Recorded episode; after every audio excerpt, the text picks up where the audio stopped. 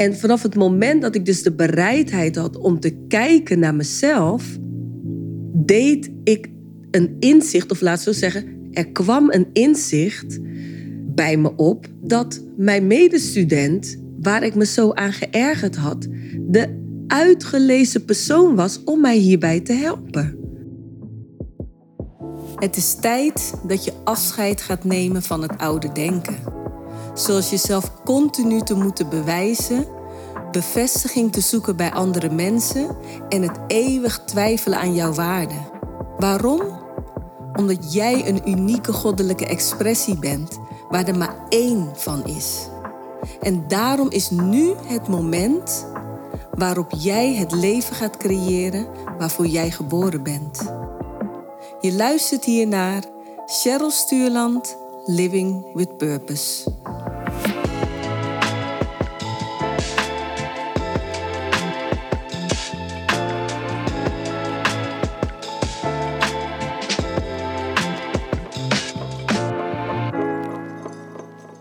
Wat is nou de nummer één reden dat je nog steeds aan het overleven bent?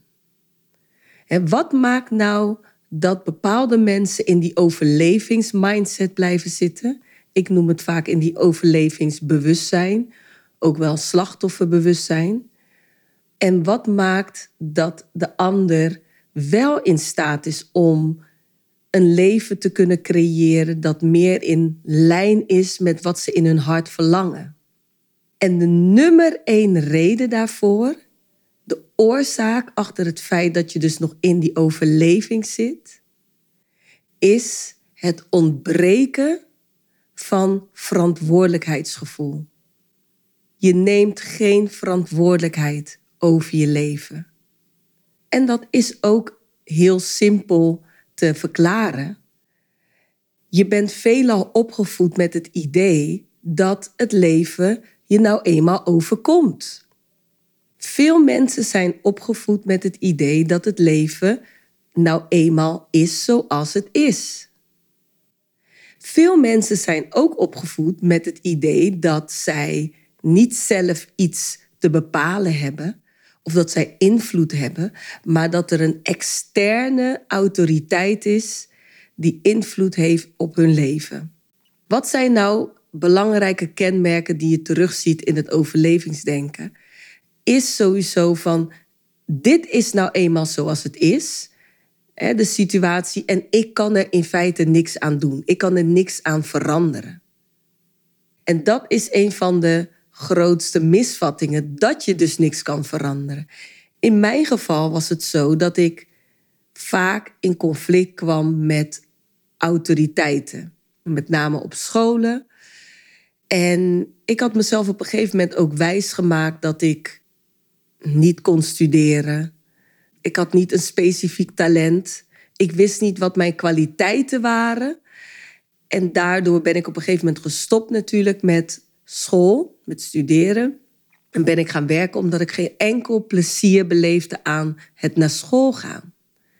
Totdat ik via via, via mijn werk, ontdekte dat ik wel degelijk talenten had. En dat talent bracht mij bij mijn studie in eerste instantie ergotherapie. En tijdens de studie ergotherapie in het eerste jaar, in het eerste kwartaal, ontdekte ik het vak psychologie. En daar voelde ik direct van, hé, hey, dit resoneert zo met mij. Ik ga psychologie studeren. En eenmaal daar, ja, vond ik het heel moeilijk om mezelf die nieuwe mentaliteit aan te nemen van iemand die volledig committed is aan de studie. Ondanks dat ik wel in mijn hart voelde van dit is het voor mij. En ik had kunnen zeggen van ja, ik kan er niks aan doen. Want ik kom niet uit een gezin met uh, mensen die gestudeerd hadden. Veel van mijn medestudenten hadden wel ouders die gestudeerd hadden. Dus die konden hun begeleiden. Was een soort van sparringspartner voor hun. En dat had ik niet ik woonde niet in een studentenflat, maar ik woonde al op mezelf. Dus ik had ook gewoon rekeningen te betalen. Ik had mijn werk daarnaast om ook gedeeltelijk mijn school te betalen. Gedeelte werd betaald door mijn vader. Dus ik had me op heel veel dingen kunnen, hè, had ik me kunnen beroepen, waardoor ik dus niet in staat was om een succes te maken van deze studie. En dan blijf je dus in die slachtoffer-overlevingsbewustzijn zitten. Ik kan er niks aan doen. Dit is nou eenmaal zoals het is. En ik struggelde ook het eerste kwartaal met mezelf, omdat ik het heel graag wilde. Maar tegelijkertijd had ik echt een gewoontepatroon ontwikkeld van... Ik kwam thuis en ja, de boeken gingen eigenlijk gewoon weer op het bureau. En ik ging aan het werk en ik deed gewoon mijn ding. En af en toe keek ik dan wel. En de stof die ik moest maken, dat bereidde ik me dan wel voor. Maar ik had eigenlijk nog geen strategie. Ik had nog niet die identiteit van die persoon die gepassioneerd gaat voor wat ze wil. En toen ik besefte dat de verandering dus in mij moest plaatsvinden, begreep ik dus ook dat ik de verantwoordelijkheid had om die hulp te gaan zoeken. Ja, het is niet aanwezig in het hier en nu. Ik heb geen ouders die me daarin kunnen begeleiden. Ik, zit, ik woon niet in een studentenflat met allemaal studenten die me kunnen helpen. Maar ik ben verantwoordelijk. Ik ben verantwoordelijk. Het gejammerverhaal over wat ik wel en niet allemaal heb, brengt me nergens. En dat was het besef ook van ik moet de bereidheid hebben om te kijken naar mij, naar mezelf. En wat heb ik nodig om die volgende stap te maken? En vanaf het moment dat ik dus de bereidheid had om te kijken naar mezelf, deed ik een inzicht, of laat zo zeggen, er kwam een inzicht bij me op dat mijn medestudent, waar ik me zo aan geërgerd had, de uitgelezen persoon was om mij hierbij te helpen. En toen heb ik de stap gewaagd en me over mijn eigen misplaatste trots heen gezet. De trots waarvan ik dacht, ja, ga ik nou werkelijk met hangende pootjes haar om hulp vragen? Ja, dat ga je. Want jij wil de volgende stap maken. Dus waar komt die trots in hemelsnaam vandaan? Ga je hier met je trots blijven zitten till het einde van je leven? Terwijl een potentie in jou rust? Die potentie die tot leven wil komen, maar vanwege je trots ga je er dan niet aan beginnen? Dus gelukkig heb ik dat opzij kunnen zetten. Heb ik kunnen herkennen, achteraf gezien natuurlijk, dat dat gewoon mijn conditionering was. maar niet om hulp vragen, ik doe het allemaal alleen. kwam ook voort uit conditionering. Dus stapte ik op mijn medestudenten af en vroeg haar om hulp. En zij reageerde, zoals ik in de vorige aflevering ook vertelde, heel liefdevol. Daarmee heb ik dus de shift kunnen maken van overleven naar het creëren van een leven dat veel meer in afstemming is met mijn hart, met mijn potentie, met mijn purpose. En zo ging ik pas mijn hoogste potentie leven toen ik de bereidheid had om naar mezelf te kijken. Dus nemen van verantwoordelijkheid over je leven is de belangrijkste, de belangrijkste stap die je te nemen hebt als je uit het overlevingsdenken wilt komen. En het gaat je zo ontzettend veel opleveren, wat ik ook in de vorige aflevering vertelde. Want je leven gaat in een stroomversnelling komen. Omdat je, als je aan het overleven bent, in een lage energetische vibratie zit, kan er alleen maar gebeurtenissen plaatsvinden in je leven die ook op die frequentie zitten. Waardoor je dus eigenlijk steeds meer bevestigd wordt in je overlevingsdenken. Vandaar dat ik dus ook in dat patroon zat waarbij ik op verschillende scholen steeds hetzelfde meemaakte. En het leek wel alsof ik er niet uitkwam, wat ik ook deed. Terwijl toen ik de verantwoordelijkheid nam over mijn leven en niet mijn omstandigheden gebruikte als een smoes en als een excuus om niet in actie te komen, om niet de leiding te nemen over mijn leven, toen ging alles shiften. En daarmee onderbrak ik het patroon van overleven.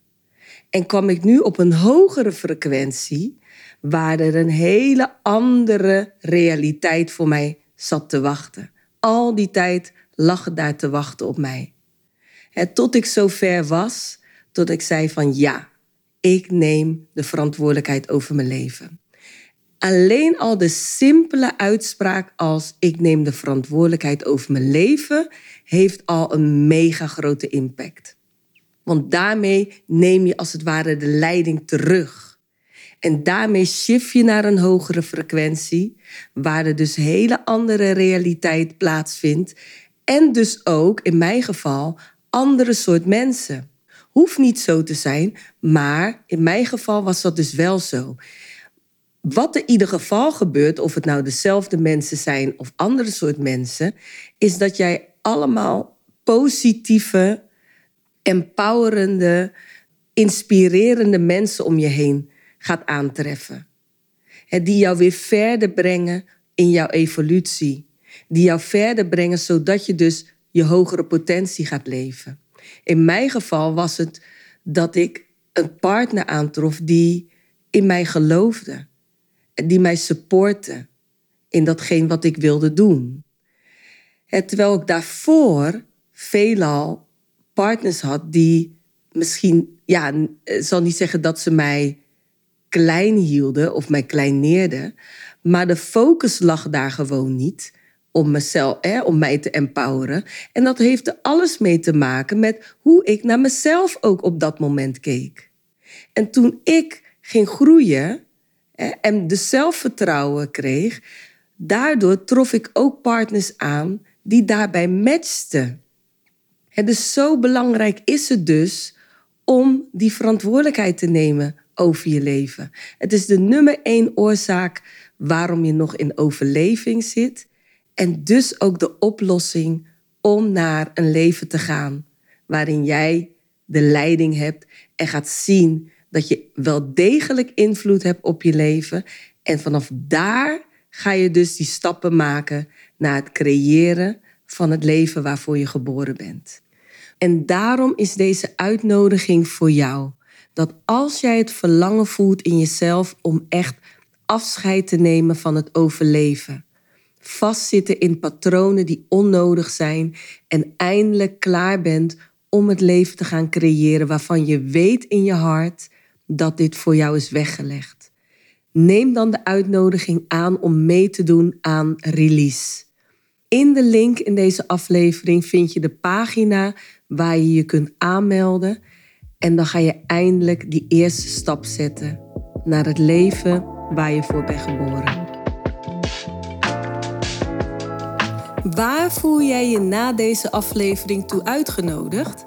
En hoe zou jij nog meer expressie kunnen geven aan jezelf? Deel dit met mij via mijn social media kanalen of in een persoonlijk bericht aan cheryl.cherylstuurland.nl. Door op de volgknop te drukken ben je altijd op de hoogte wanneer er een nieuwe aflevering voor jou klaarstaat. Dus vergeet dat niet te doen. En dan zeg ik voor nu, dankjewel Purpose People voor het luisteren en till next time.